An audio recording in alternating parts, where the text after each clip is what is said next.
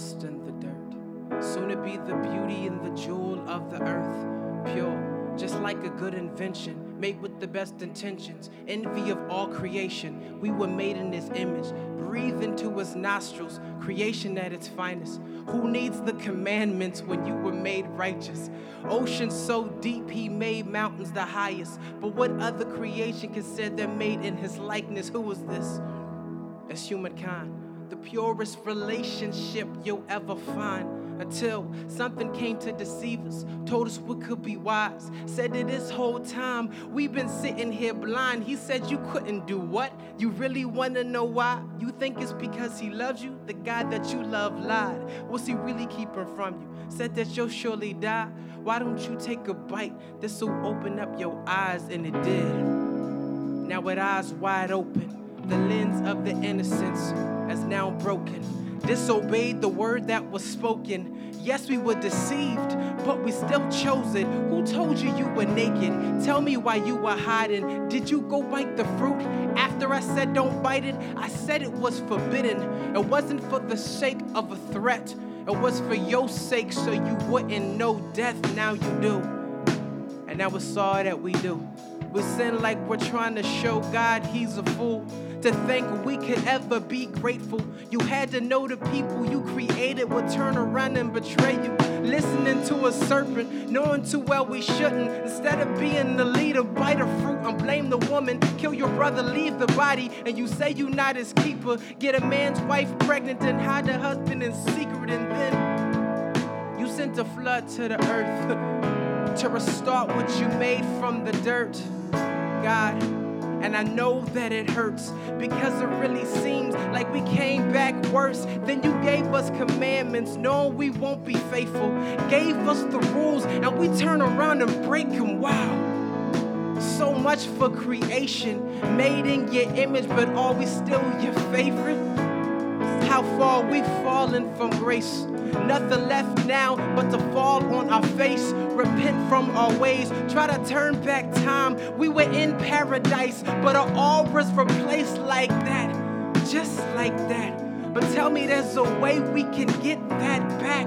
Tell me there's a way to restart, get us back from the dark, put us back at your heart where we used to be at. Cause if the flood can't cleanse us, then what can? And if I still got dirt, tell me what chance do we have on the day of the wrath when I stand before God? Can somebody tell me what then?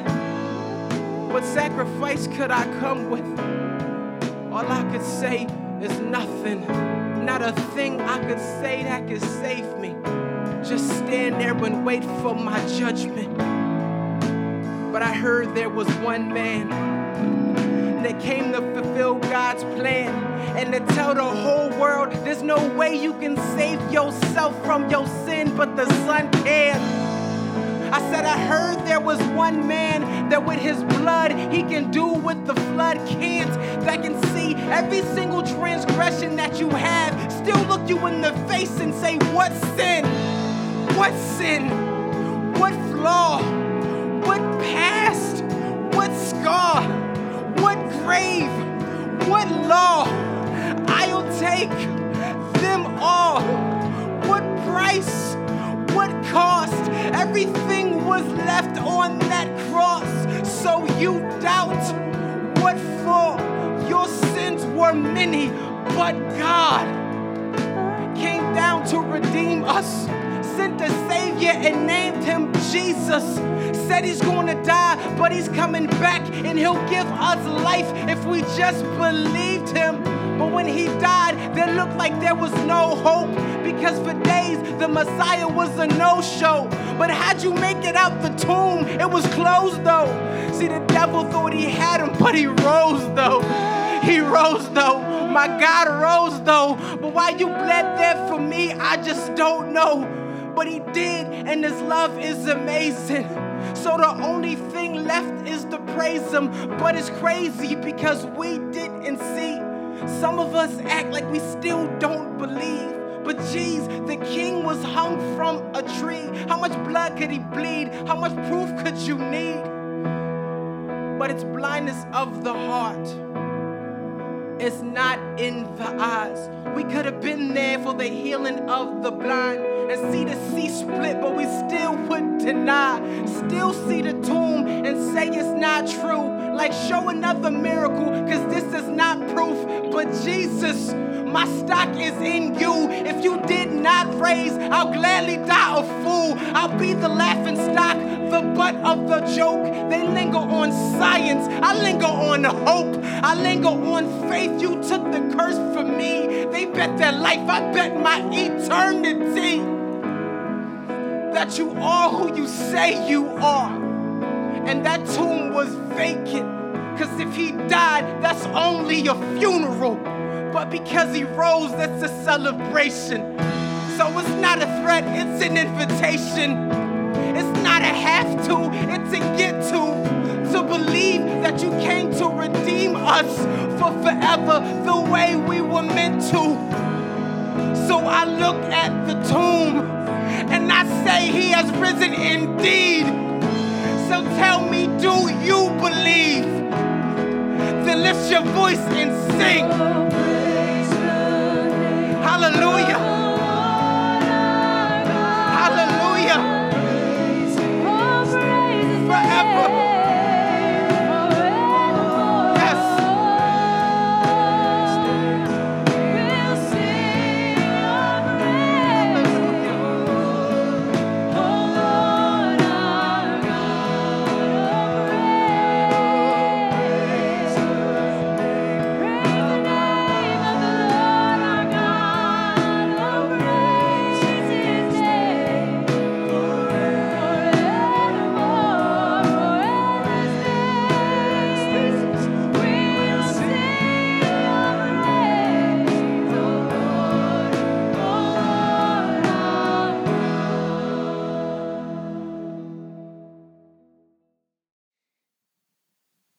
I graduated high school in 2002, uh, along with my wife Kyra, in South Bend, Indiana. Anybody here from the Midwest area? We have a few transplants, some people moving down. The Midwest is where all the best John Hughes films came out in the, in the early 90s. Uh, Colin knows what I'm talking about, the Ferris Bueller's Day Off, and the, that's our mark on the world, That's Midwesterners. That's about all that I got. That, and the Chicago Bulls are pretty cool from the 96 97 playoffs. Um, but, but my wife and I, uh, we, we grew up in South Bend, Indiana, and we graduated in 2002, which is 17 years ago. It's kind of a, a, a nightmare when you wake up one day and you, and you graduate 17 years ago. It feels, uh, you feel very irrelevant uh, in some ways um, when you try and, and, and talk to people at, at, at the methodicals. You know what I'm saying? You're down there, you just want to connect, and they're like, I was born in 2002. Get out of my bubble right here. Um, but graduated uh, 17 years ago, and uh, and and and actually, my my mom, Marcia, who's here. Everybody say hi to Marcia. There, that's my mom, sweet lady. Uh, she was there, of course, in South Bend, Indiana, along with uh, my Winnie Cooper, Kyra, Kyra Crotella at the at the time. We went to Clay High School, and I had my mom bring the old yearbook pictures out. It's always trouble. You never get out of that. You start opening the yearbook pictures, and the stories start going, and you're like, man, it's like that was so long ago. I thought I thought I was cool. I thought I was still pretty young, but I'm not. And so uh, you get into it, and there's lots of those emotions, and you're reading uh, all these people writing the dumbest stuff, and you're just hoping that somebody else isn't reading the dumb stuff that you wrote at the end of the, your yearbook, like "Don't ever change. We'll be best friends forever for life." You know, all these people that you just don't know anymore. And so, um, anyways, uh, I'm going through the yearbook. I brought a couple pictures. Y'all want to see a couple of um, old school. Let me, let, me, let me take the millennials in the room back in time really quickly, okay? Let me take you back when John Hughes, this is what John Hughes is really about. So let me just co- throw a couple pictures up here where we're at. Uh, I'll, I'll, just kind of go through. Okay, okay. So that's called the uh, Nissan Altima. All right, so that's uh, turquoise green. You can't see it because it's sepia tone, black and white. Uh, but uh, that, that car my mom uh, got for me, um, or paid like half and half. I think we kind of split the difference there. And, uh, and Chris Rock always called it the Altima. It wasn't the Altima, it was the Altima. And that thing was my jam. I mean, you can't hear it, but I can hear through the page Dave Matthews Ants Marching just banging through the subpar uh, sound system that's in there. And the person uh, in, the, in the middle there, out of the sun, that's Kyra right there. That's Kyra Crotella. Not Kyra Wong, Kyra Crotella. And that is junior year, and says, showing their colonial pride, our juniors, Oliver Wong, Kyra Crotella. Whoa! And one of the two cars, that, that was my car. That was the Ultima. That's what I rocked, the sea green Ultima from 94. Uh, that was about junior year, so that was like 19. That was like 2000. All right, next slide. So uh, here is, uh, that's him. That's, which one's me? Which one is it? That's me right there. Time flies. That is the Asian right there. All right. That's Jared Robleski. He was always my locker, but you know they do in alphabetical order. Uh, so I was on the yearbook staff, and I and I pulled in a big fish that year. You know, you got to raise money to get the yearbook going because those things aren't for free. They're you know, they don't only cost twenty bucks like the kids pay for them. So I went. To, I scored the TGI Fridays. I got Fridays on board at Clay High School, and so they gave me a big old picture of that. So that was me. All right, next next picture. Uh, let's see. We'll tell a couple stories here. Uh, hey, the babe. Uh, hey, the fox. Hey, there she is. Wow. Daniel Croft. I, I always got nervous about those two guys next to her in the locker, especially that Drew Kramer character, if you're listening, shouts out. Love the Dave Matthews Band, as I told you, and they got me. Those are called baggy cargos. I don't know. You guys know what those are? They don't do those anymore. We didn't do skinnies back then. The choker necklace, that was really cool. Trust me, it was. All right, next slide. Uh, what we got? What we got? What we got? Oh, okay. Some of my buddies. Um, I went to high school with. You know, you go to high school with people and you think you're the same, and then they're way smarter than you, and they accomplish something, and they end up on the Today Show, and you're like, what? So Kashif. Uh, first, I don't have enough time, but I'll just tell you that I can't score a ping pong point on Kashif Sheikh. He can score with his left hand underneath the table. He has a statue in, the, in his closet this size, and he's the best ping pong player ever played. Great tennis player. And Kashif was on the Today Show because he successfully uh, uh, held a surgery to restore a decapitation. A guy like internally like got decapitated, and Kashif's on the Show. He's like, I just want to thank the EMT. They did their job. They got him to the hospital on time, and I just fixed it. I'm like, what are you doing? What am I doing with my life? Okay, so that's Kashif. There he is. Awesome. All right, next slide. Guy Moracle, uh, Guy Moracle, geometry teacher from sixth period. Carla, Kayla, Carla, Kyla, Carla. Can never say Kyra's name. Carla, Kayla, Carla, Kyle. Kyle, what's number four? That's Guy Moracle. Spent a lot of time with him. Good dude. Casper Dan uh, got me fired. He's the reason why I became a history teacher. He would stand on his desk. He was the original Dead Poet Society. He would just kill it. Uh, there in the two hour American history class, I would sleep through all the other classes, be wide awake for American history for two hours, his block schedule. And uh, I think we got one more.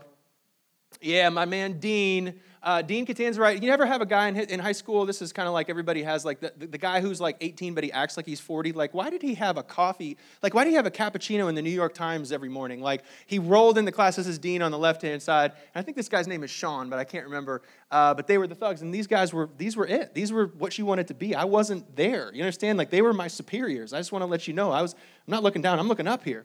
Uh, and I think that's about it. Oh, last but not least, and part of my sermon uh, this morning is Mrs. Short. She was a, man, she was a chemistry teacher. She was tough.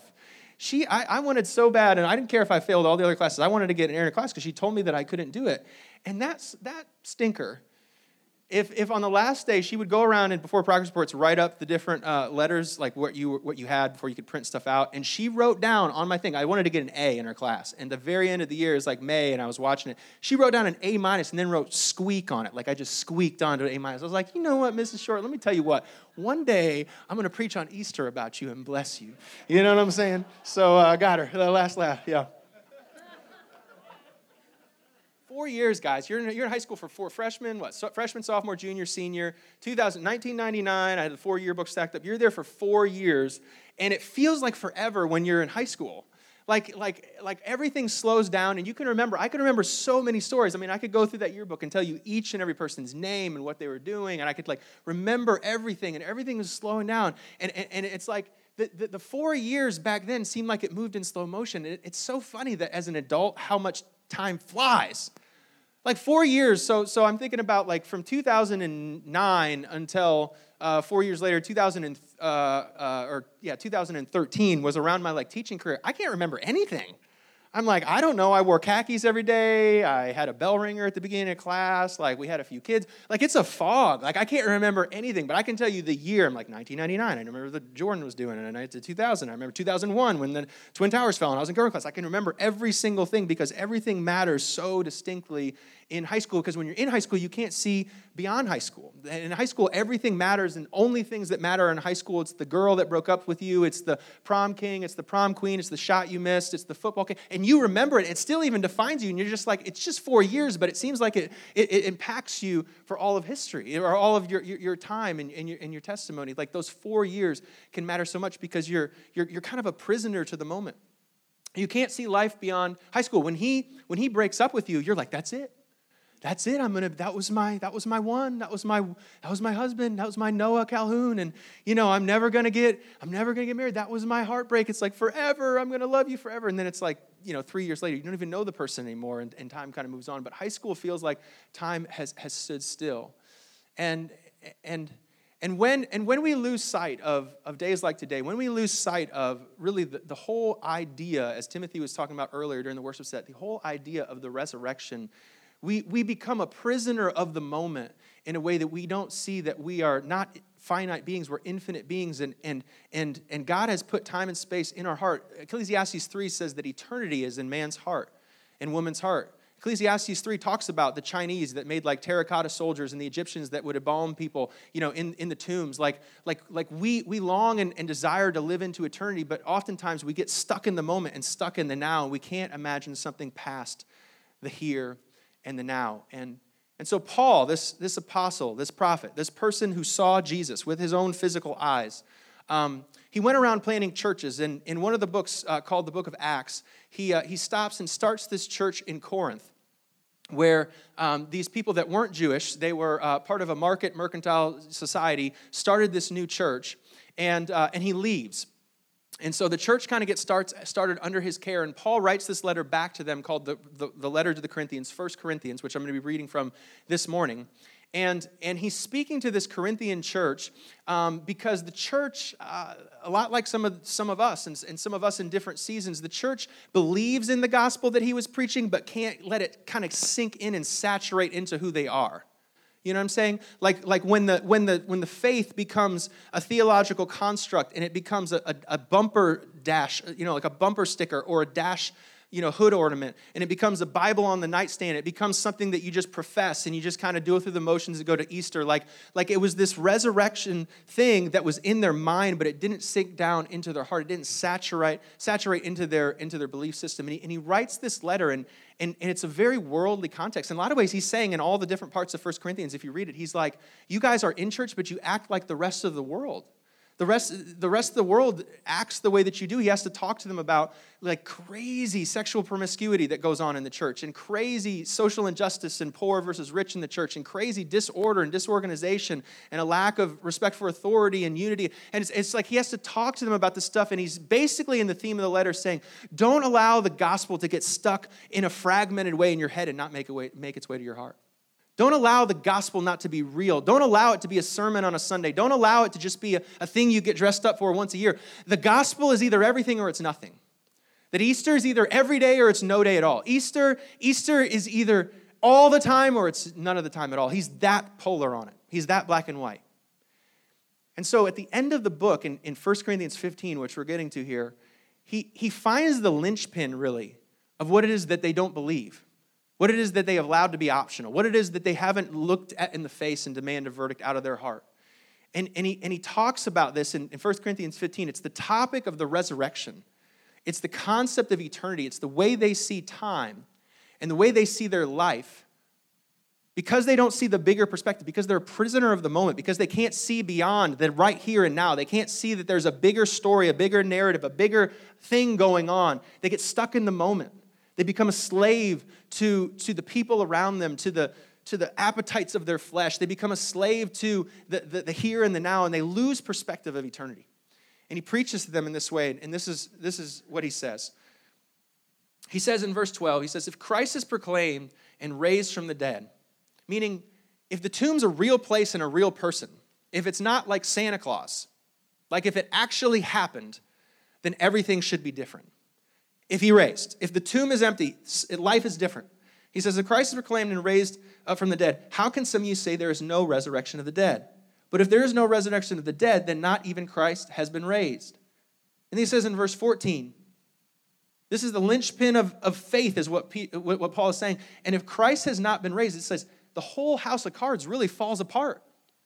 If Christ, if the tomb is not empty, then none of this matters. We should all just go home. We should all go, go watch golf. We should all just go spend our time elsewhere. He says, and if Christ has not been raised, then our preaching, listen, is in vain.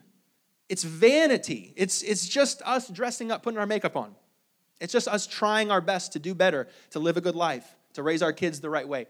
If, if Christ is not raised, Christianity is vanity, and, and faith in incompleteness is, is, all, is all vain. It doesn't, it, doesn't, it doesn't make any sense. It doesn't, it, doesn't, um, it doesn't mean anything, it doesn't have any substance. He says, actually, at the very end of, of 1 Corinthians 15, he says, then, if Christ didn't, didn't raise up, we should just blend in with the rest of culture. And in fact, he's indirectly saying that's exactly what the Corinthians church is saying. You, you, you go to church, you, you kind of do the thing, you go through the motions, but nothing really computes into your every ordinary life. Easter's just a day, it's just a, it's just a kind of ordeal that you do, but it's not something that saturates into every moment and every day and every story, as we heard up here, um, for all, all of time. And he says, This is what we should do then. Then we should just eat, drink, and be merry. That's a Dave Matthews Band song, if you guys have ever heard the song Tripping Billies. But this is where it comes from, this biblical thing. It actually, it's mentioned four times in the Bible, once in the Old Testament through um, Solomon as he wrote, wrote Ecclesiastes. But this, it, it's called an Epicurean mindset. It's, it's, it's this thing from Greek mythology, which these guys were very versed in Greek culture in the Corinthian church. This mindset that, that tomorrow doesn't matter we're gonna we're all just organisms. We're all just creatures and, and we're all just kind of time and space and big bang and blob and we're all don't really have a purpose. And so if there's no higher purpose and there's no eternity and there's no eternal life then why would we be here? Why why eat drink and be merry? Eat just just enjoy life. He's saying he's saying to them listen if you don't if, if you're unsure if, or if you're not uh, tethered and stapled, if your faith isn't secure and anchored to this idea of the resurrection, then don't waste an hour every Sunday to come come to church. You'd have a lot more peace running on the Swamp Rabbit Trail. You wouldn't have to drag the kids out of, out of bed. There's plenty of parenting advice, he's saying. Listen, there's plenty of places that can tell you great things about how to raise a family. There's plenty of places that can, that can help you move out of addiction. There's plenty of places. There's, listen, the church is not the only place to find good people with good morals and good community. You can find great community at the gym, great community at the gym. Sometimes they're even more real, you know, than church. Like, it's, it's easier to get connected in, in some place like that. He's like, listen, if that's your faith, just don't waste your time. Life is short. Go to Vegas, get a bucket list, get moving, go do something if Christ isn't risen. It's vanity. It's all makeup, it's all suits, it's all polyester and, and, and, and seersucker. It's all fake. It's all, it's all vain if Christ didn't raise. But he says, if he, if he raised, everything is different. This is what he says. For, if the dead are raised, the linchpin of our faith is if the tomb is empty. If the tomb is empty, then Christ has been raised. And, and if Christ has not been raised, your faith is futile, and you're still in your sins. Then those who have fallen asleep in Christ have perished. And if, if Christ if in Christ we have hope in this life only, we are only people that should be pitied. Uh, Paul didn't live a life that was kind of on the fence either or, like if heaven exists and heaven is real, then I win both ways. But if heaven isn't real, I'm still enjoying my life and I'm having abundant life, even if I don't have eternal life and I'm living life to the full. And he, and he doesn't say I live on this, on this fence. He says the tomb doesn't let you live on the fence. It's either real or it's not. It's either empty or it's closed. And if the tomb is closed, then don't waste your time with the religion and don't waste your time with the effort because it's not getting you anywhere. It's just talk, it's not power. He's like, I'm putting my money on the resurrection.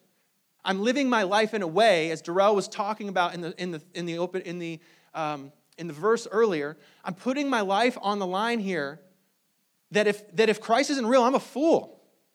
I'm the idiot that followed along the guy who said he was, he was God.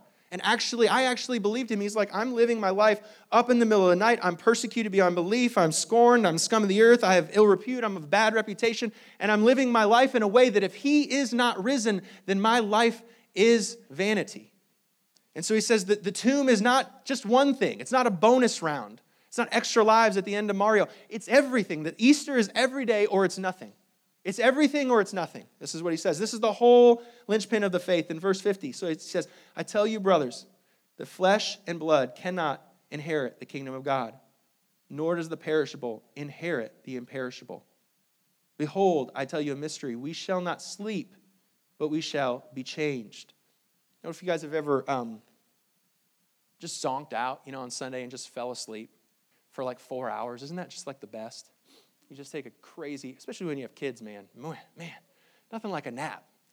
Somehow it's like when you're a kid, you don't want to take naps. And now, if your parents were alive and they told you to go to your room and just go take a nap, you'd be like, thank you so much, because that would be, it'd be incredible. Um, I've never been I've never been like knocked out before for surgery. Like I've never had like a like where they put you under anesthesia and all that stuff. Like I've never had that before. But they say you just kind of go black, and it feels like you're talking, and one minute you're and then you're gone, and it's just black, you know. And there's not like horses everywhere and ponies. I mean, maybe maybe for some people, I don't know. But but most people they just they just it just blacks out, just completely black.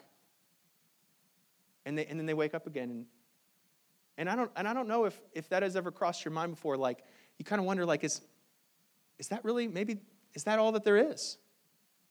I mean, we wouldn't say that in church, you know, we wouldn't say that in small group. But all of us have our, our doubts and all of us have our moments. And, and, and Paul is saying, like, what we think about that and how long we let that moment linger and how long we actually maybe secretly saturate in that more than the gospel, more than the resurrection. Maybe I'm not sure. Maybe, maybe the tomb isn't empty. Maybe, maybe I'll just figure it out. And then, and then backwards, backwards of that, if you're not sure the security of salvation, the security of, of eternal life, the security that, that no matter what, death has no sting and it has no hold on me, that death's dead, according to the resurrection, if that, if that linchpin is, is taken out from under you, whether you say it and vocalize it or verbalize it or not, what you believe about what happens after the flatline when the darkness hits you, what you believe about that affects everything before that moment. And whether we're thinking about it and talking about it, it matters to us because we're scared to death of death. And we're talking about and thinking about death all the time, even though we're not talking about it, because it holds us, it pins us, it says you're stuck here. It says that person's opinion is going to define you. It says that whether this works or not, this life, if you don't live it to the best of your abilities, it's, it's going to be wasted. It's going to be a vanity. So you better start living now. You better go earn your keep. You better go make your way. You better go establish yourself. And now, instead of your life being defined by life and defined by the tomb and defined by freedom, it's now being defined by the black space that's just going to meet you and all of us when we get to that time. We will all meet to that place. And Paul says, I'm not leaving it to happenstance. I'm not leaving it to the whim of my emotion. I'm leaving it to the empty tomb. I'm leaving it to what I've seen and what I've experienced as an apostle. I'm leaving it to the historical evidence of the death, burial, and resurrection of Jesus Christ. I want to read to you, I sent this um, verse a little bit later to, to Becca back there, but I want to read to you just a, a brief passage. We're not going to talk about the passage, I just want to help you see some of the historical nature of this, this book, Luke chapter 3, starting in verse 1. I'm just going to read this to you. So just catch what I'm saying here. It says, In the 15th year of the reign of Tiberius Caesar, who's a real guy in history, like you can go back and look at the different governors and the different you know, subordinates that are all in the government system in Rome. He's like, this is, this is the guy that exists. His name is Tiberius Caesar. He's a real guy. Pontius Pilate, real guy in history. Being the governor of Judea, and Herod, being the tetrarch of Galilee. These are historical accounts. They look at the book of Luke like its history. The, the historians will look at this as one of the other canons, you know, not canons rather, but historical archives and ways that we think about the past. Like the same way we know that George Washington was president of our country. We've never met him today, but we have historical documents. That's the same kind of history that Luke's doing here. As a matter of fact, he starts off his book in the beginning of Luke and he, and he says, uh, dear you know, Theophilus, I, have I've gone to give a written account that's accurate. Like that was his goal, was not to prove something, it was to, invo- it was to bring out accuracy for the readers, to collect all the details. He was a physician and he was detail oriented that way. And so he's, he's, he's listing these. Herod being the tetrarch of Galilee and his brother Philip, real guy, tetrarch of the region of Iturea. Can't even pronounce it, but it's a real place. You can go look it up. And, and Trachonitis, which sounds like a disease. That's kind of crazy. And uh, Lysanias and tetrarch of Abilene uh, during the high priesthood of Annas and, and, um, and Caiaphas. The word of God came to John, son of Zeb. These are all real people, real events. and These are historical things. This is a historical book. Like sometimes we think of Jesus as a fable. You know what I'm saying? He's got that feathered hair and he looks like he uses Pert and he's and he's just always kind of wafting around. And that's fine, but he's a real person. Like historically speaking, there was some debate for a, little bit of time in the modern era of whether or not he really existed in the way that he did and whether or not but but that all that is gone now. Like new historical evidence has proven he existed. He, he lived on this earth and he claimed he was God. And he was, he was crucified under Pontius Pilate. He was killed at the hands of Roman persecution. It was clear, it's analog, it's cataloged, it's, it happened in history. What we do with that is up to us, but, but it happened in history. And there's debate and lots of you know argument. Uh, Billy Graham said, if I wanted to attack the Christian faith, the number one thing I would hit is the resurrection. Did it happen or not? Because it's the linchpin of the whole thing. The resurrection is the tomb. I want to know about the tomb. Is the tomb empty? And there's, there, you know, of course, there's going to be lots of circulation, speculation, but the argument, if you look at it, and we don't have time to go through it all, it's not very strong. Like, you understand that the people that crucified Jesus, if they botched it and lost the body somehow, they would have been crucified. And if it was the wrong tomb and they needed to go and find it, which is one of the theories, they would have found it out. And if it was a dream and a hallucination, then 500 people wouldn't all have eyewitness accounts of this thing going on. There was so much stakes against getting this message out that they would have done everything they could to keep it in, but yet it got out. And, and, and the apostles, all of them, the ones that saw Jesus, paid the price for their testimony. All of them died gruesome deaths, boiled in water, and, and hung and, and, and on a cross upside down, some of them, if they were just out for a, for a laugh for a kind of a political upheaval. I mean, it's, it's your choice, it's your decision, it's evidence that demands a verdict, is what the book is, you know, one of the books is, is called to, that helps to, to, to talk about some of this stuff. But, but the point is, it's not a, a fairy tale, it's not St. Nick on the rooftop, clickety click click. It's a thing that happened in history that demands a verdict, it demands our attention. And it's either full or it's empty. And Paul is saying, I'm not going to sit on the fence and ride, ride it out to the end. I'm thinking about eternity now, I'm not thinking about it later. And this is our, uh, kind of the ser- sermon in a sentence that I would have for us. This is what I, what I want to tell us is that if the tomb is empty, listen, then what you experience when that doctor puts you, puts you under to do an operation, that's all you've got. If the tomb isn't empty, don't be here.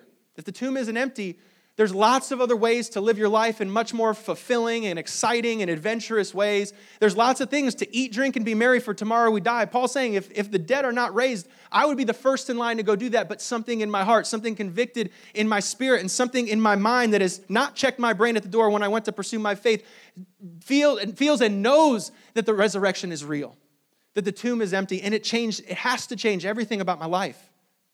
I can't allow it to be neutral. I can't be neutral towards this thing. That the tomb, the tomb is empty. And the, and the, and the Christian faith, which, which started in a little town in Jerusalem against strong opposition, has spread itself throughout the world in persecution and under persecution for years. What you do with that is your decision, but ultimately it's evidence that demands a verdict. The tomb is either closed or it's open and empty. And what that thing says to us matters greatly for every day of life, not just what we do the, so many days after the moon uh, comes out and we, we decide which Sunday is Easter. If the tomb is empty, then death is the end, then flat line is the finish line. But if the, if the tomb, excuse me, if the tomb isn't empty, then death is the end. But if, if tomb is empty, if resurrection is real, if he's a real guy from a real place who really was the Son of God, who died on the third day and suffered, and the tomb is empty, you have some processing to do. We have some reorienting to do. It's either everything or it's nothing. Easter's every day or it's no day at all. Death would just be the beginning then, and eternity would be the portion. This is the way that he explains it not eat, drink, and be merry. This is, this is Paul's mantra. Verse 54 when the perishable puts on the imperishable, and the mortal puts on the immortality. Then shall come to pass the saying that is written Death is swallowed up in victory. O death, where is your victory? O death, where is your sting? If the gospel were to saturate our lives, if the resurrection were to mean something, if it was real and not just a theory, a theological construct, if it wasn't, if it wasn't just a, a sermon, if it was a story, if it was my life, if it was all the time, it would mean something. If, if the finish line is the flat line and all I have at the end of my life is black, It's just long sleep. Then everything that happens and everything that I do would, would, would make me a slave to it. In high school, if I, if I make the jump shot, if I miss the jump shot, if the girl says yes, if the girl says no, it would, it would make me a slave. It would own me. It would define me. But see what Paul is saying is that, is that death, after Christ rose from the dead, one of the passages we have time to read, what happened is, is that death was put under Jesus' feet and everything else was put under the authority of Christ. And, and death can't hold us down, and can't, death can't be over us anymore because now Christ is over everything else. And He came up out of the ground, and so He's taking us spiritually and physically up out of the ground now and at the end of our life. This is what the gospel comes to say: is that is that Jesus didn't come to just make bad people good; He came to make the dead people come alive. You know that. He, you know, the, the, the resurrection was, was the beginning, the catalyst of the whole movement. When Jesus died on the cross, the first Good Friday wasn't very good. Nobody was at the tomb like 10, 9, 8, 7. They were all back to work. It was over. Nobody was saying, oh man, he just preached so well. I mean, he was killing it. I mean, remember when he was on that Sunday and it, and it made all, all the sense and he, he lined it up philosophically for us and scientifically for us and he brought us this, this new way of life to die for our enemies. You know, like nobody was following that. Man, he loved us so much. He just died for us. If he's still on the ground, there's no church. Peter was back to work. He was done. He, had, he, he was embarrassed. There goes three years. Let's let bygones be bygones, man. Everybody's got a rough past. That was my story. Remember that time I followed that guy who said he was God? That was bad. I hope, hope the in laws don't figure that out. Like, like, that's the kind of thing that he, he was trying to leave behind him. And Mary shows up, and, and they, she thought that Jesus was a gardener. In the tomb, when the, when the tomb opened, this is what they said to each other when they first got started. Not like, what would Jesus do? It wasn't like, Jesus loves you. You know what they would say when they, when they would see each other on the street, when they would greet each other in homes and in temples in their daily rhythms of life? They would say, He's risen. Every Sunday was Easter. They would say, Jesus is Lord. You know, like all the stuff that tries to hold you captive and define you, defining moments, whether I get the job, whether I get hired, whether I get promoted, things that keep you up at night, the things that, that, that hold you, like Jenna was saying, that hold you in the prison of panic. I got peace there instead. You know why? Because it's not the final word. Death doesn't have sting anymore. There is no, there, the, death is not the end anymore. The flat line is not the finish line anymore. I got a whole life in front of me. I have, I have eternity to think about. And so that it demands a verdict. Either that thing is empty or it's, or it's closed. If the tomb is empty, then death is the end. But the, if the tomb isn't empty, then death is the end. But if the tomb is empty, then death is just the beginning. We always have a question to, to take home, to apply. But our intentional question this morning if the tomb is empty and death is the beginning, how would you live your life from here? How long? At max, what is it? American, United States average is 78 years. I think Europe is like 83, but ours is like 78, so tough. I mean, do the math. You got 30 more years, you know, 40, 60 more years, which goes like this. I mean, that. I know I'm an old guy talking about how time flies, but it does. Like, it goes so fast. Your kids grow up so fast. Your life is over so fast. You have a decision to let to let the flat line or the tomb define your life. You see what we're talking about. Does, does the gospel saturate your life? Is it just a bunch of good ideas to live a better life, or is it an opportunity to live for eternity, to, to, to, to step out of this life and step into the next life and, and see ahead of you 35 million years? And when you're done with that, to live for 35 million more. Eternity is on the hearts of all of us. We try and we try and, and, and, and rationalize ourselves into thinking that it doesn't matter to us, but it does. We're all terrified of death because eternity is on our hearts. And we're not made for just this. That's what happens to rich and famous and successful people is they get to the end of it and they go, "Is that it? Is that what was supposed to fill the eternity void in my life? Is that all that this was for?" This is like my hero, you know, Michael Jordan growing up. It's like you start reading news about like his life and where he's at and he's just not happy.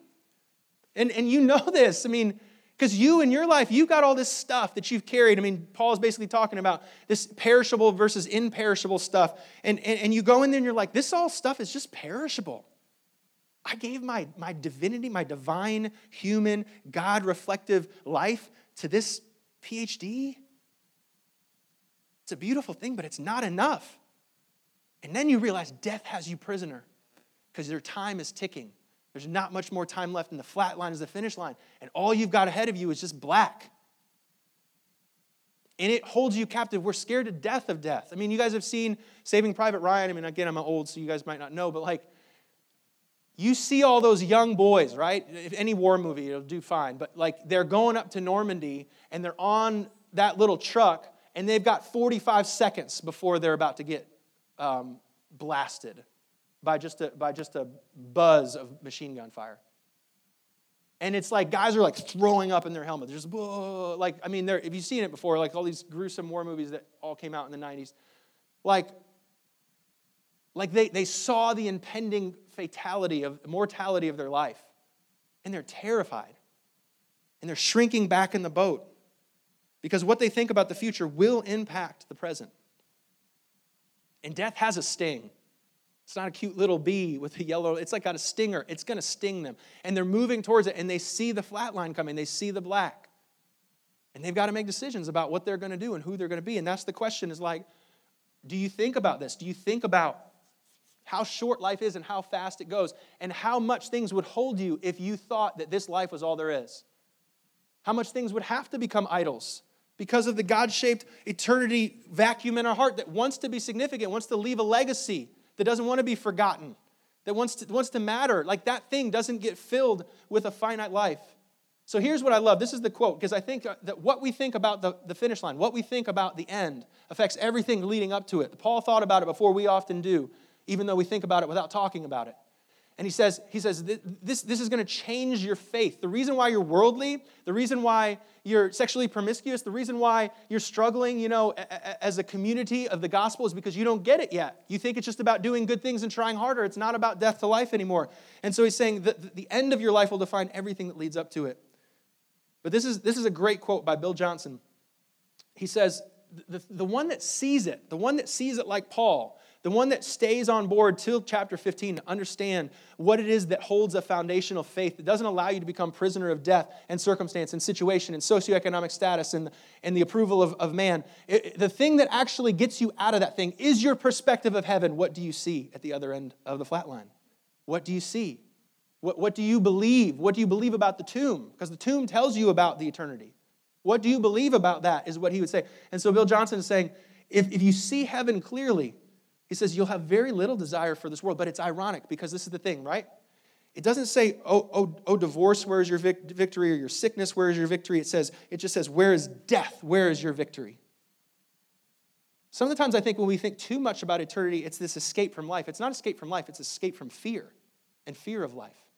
As a matter of fact, people that have their eye on eternity are more present than the people that are stuck in the pr- prison of the present. They have more influence because their wealth is not here. They have everything to gain and nothing to lose. And so they've made the verdict in their mind. They've already decided whatever happens, come what may, this thing is not going to define me. I'm free of this moment so I can be in this moment and I can, I can make my mark on the moment the way I was created to be. It says, Heaven, people that see heaven most clearly have little desire for the world, yet they're the ones that have the greatest impact on the world. What would you tell yourself if you went back to high school to free yourself of the prison of those four years, to tell you, listen, I know that that girl broke your heart in that way, but that's not going to define you. You have years after high school. What would you tell yourself? I'm not going to put up on the screen, but these are just a couple of thoughts that I think might saturate our life if we really allow the tomb to be empty and eternity to be real. In Christ, in Jesus, if, if, if we believe that the tomb is empty, not just that we check a box on the political census, you know, at the end of the year, what denomination are you? But if we really do allow the gospel to saturate everything in our life, this is how you might journal in your life. I'm not going to put them on the screen because they're mine, but I wonder how the question hits you. If the tomb is empty and eternity is real and the flat line's not the finish line, what would that change about today?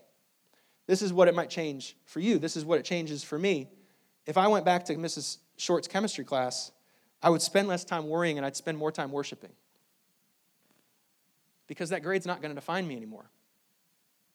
And if I'm living for eternity, I can move a little bit slower, and I don't have to be in a hurry for that. and the jewel of, of great price, the pearl of great price, like the tested character of becoming the kind of person I need to be. I don't need to, to freak out and react to that grade. I can actually receive that grade and have it not own me. I'm not blinding myself from it. It's not that it doesn't matter, it just doesn't own me anymore. Because death isn't my, my master anymore. Because I'm not living for that grade. If, I, if it's the grade, then it's like my SAT score, and if I get into med school, and what if I do this, and what if I do that? And, and, and James just says, listen, don't, don't talk that way. You don't know what the Lord has it in, in his hands. Spend time worshiping, don't spend, spend time worrying. He gives you a prescription in Matthew 5. Hey, Jesus, can we actually live a life without worry? Is it, is it okay? Shouldn't I worry about grades? He says, No. Don't you know the lilies of the field are taken care of? Don't you know you'll live for eternity? Why does your SAT score matter? It's not that it's an escape, it's not that it doesn't matter, but the fear of the test doesn't matter in the place of worship. If I, if I allowed eternity to saturate my life every day, not just in Easter, I'd spend less time fearing others and more time forgiving and loving others. Because life is short. I met this guy one time. I asked him about his family. He said, I haven't talked to my uh, brother for like nine years. I'm like, man, you haven't talked to your, like Christmas, Easter? You nope, haven't talked to him in nine years. Your brother. Yeah, haven't talked to him in nine years. Well, what happened? Man, you wouldn't believe it. He said, Man, Ali, I went over to this lake one time. I got this brand new ski-doo. I mean, it was awesome. I had it like four days. I got it off the truck. You know, my jerk brother got on that ski-doo. He just like crashed it and ruined it. Can you believe that? And I'm like waiting for the continuation story. Yeah, I mean, he just broke my ski-doo. And I didn't say anything to him, but I'm thinking in my mind, so you, you're telling me that because a ski-doo got broken, that you lost your relationship with your brother? I would dare to say we lose relationship for, for way lesser things than that. When the flat line's the finish line, the ski-doo is everything.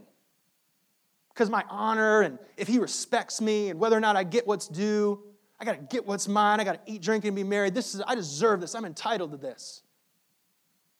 A life that gets out of high school, a life that can see beyond the present, just says, look, it's a ski-doo. They probably got, we can probably water ski without any, any shoes on up in heaven. I don't know. It's a ski-doo. Like, Souls are eternal. Relationship is eternal. The kingdom of heaven is eternal. This is how you would change, like, other than just getting dressed up for Easter, right? I would spend less time discerning the people, uh, the opinions of people, and more time dis, uh, discerning God's opinion of me. I'm going to say that again. If I, if I allowed uh, resurrection to saturate me, I would spend less time discerning people's opinions and more time discerning God's opinions of me. Because I I've, I've known enough now out of the four years of high school to know that most people that treated me poorly in high school are just acting out of their own insecurities, right? That's what we find out that hurt people hurt people, and, and that person that tried to define me can't define me, and they're not even here anymore. So, why would I waste precious, valuable time that could affect eternity for, for my benefit and the benefit of others thinking about whether or not somebody liked my outfit that day? But yet I was a prisoner. Yet I was a prisoner to the moment, to the prisoner uh, uh, of, of other people's opinions that the flat line must be the end of it. And if I don't get my affirmation now, if I don't get up in my status now and get the things that I need and things that I deserve right now, I'm a waste. I'm futile. I'm vain. i have got nothing, nothing to offer. I have no significance. I would spend more time asking about what does God think about me? Because He's the only one that's going to carry me. You know, He says in, in Matthew, you know, you're not even married in heaven. At the end of the day, what you do when you're alone with God is all that matters and what He thinks about you. And under the blood of Christ, may we be reminded this morning that under the blood of Christ, all He says about you is, You are my beloved Son and my beloved daughter, in whom I'm well pleased. That's the only thing that He says over you and your identity under Christ. What would a life look like if I wasn't a slave to the opinion of the person next to me? What if I was actually freed of death and the sting of their disapproval? What if I was defined by my Father's word? What, what would happen with me in my next 30, 60, and 90 years? It's a small vapor of time, but it matters significantly. It's not an escape from life, it's an escape from the fear and the slavery of the tyranny of now. Lastly, I'd spend more time promoting people, excuse me, less time promoting people and more time promoting the gospel. I would, I would beeline closer to the gospel. I'd find out the solution is always the gospel. I've got a lot of great self, if you guys, I've read self help books, they're great. I've got a lot, I've, I'll watch them on YouTube, you know. There's little things in there that you could do about time management, and those are all valuable things, but they're not the solution. At the end of the day, any problem that we experience in the Corinthian church or in our church or in our life, it all comes back to sin in the garden. It all comes back to the gospel. It all comes back to whether or not I trust God is enough or not. It all comes back to whether or not I trust that His word is stronger than others. It all, that's all it is. We're not waiting on a circumstantial solution. The solution's already provided in the gospel. So every one of the chapters of Corinthians ends in the gospel. That's why problem, gospel, problem, gospel, problem, gospel. Big problem, you don't believe the gospel. That's basically it. We could get there quicker if we just knew. It's the gospel. You don't need study tips, you need the gospel. That's what we're waiting on the gospel, whether or not saturates us, the gospel. Speaking of which, let's stand and uh, read a gospel moment. And we'll close and worship this morning. I'll invite the band to come forward. Every morning, uh, Sunday at 10 or 11.30, we, we close with this gospel moment. And it's important to us because on other Sundays, we'll talk about great things and great teachings like about how to be more patient and how to be more um, hospitable and how to um, use our time wisely. But as Paul says, it's all vanity except for the last three minutes of our service. Because it's either we believe this or not. And if we don't believe it, then none of that stuff matters. And none of that stuff works. And we're just good people trying to be better. We're just, we're just bad people, hopefully becoming good, looking up to somebody that's better than us that we could grow and become better like they're better. That's, that's what it becomes without this. And so I think on any morning, let alone this morning, that this message is so important and, and, and, and girding for us. This is what we've been talking about all morning the gospel. This is what we need to rush to quicker. And this is this that the gospel is the good news that Jesus came to bring us, not from bad to good, but from spiritual death into spiritual life. Ephesians is one of the other books that Paul writes. He's, he's just saying that the core of it, like we're always going to be broken and longing, wishing for the next success thing or the next, you know, good feeling moment. I don't know what it is for you, like the next adrenaline rush we're always going to be looking for something because we're trying to fit and fill something in our heart that only God can fill. And so that's what he calls spiritual death. It's like weekend at Bernie's. You know, you dress them up, you put the sunglasses on, the different outfits, but they're still dead, is what they're saying on the inside because, because there isn't that life. There's something deeper. Don't you ever feel like there got to be something deeper? That's what he's saying. That's you being dead, wishing there was something more life giving.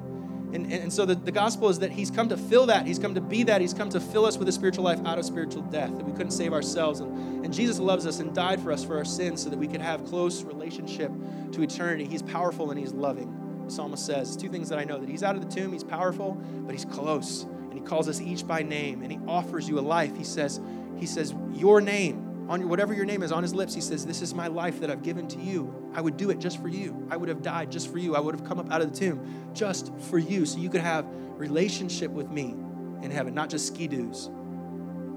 If you trust that Jesus' death is the only way to spiritual life, are you there? Are you at that place where you've tried enough? Because you could try lots of stuff. I mean, Solomon did in the Old Testament, he tried everything and found out it was all vanity.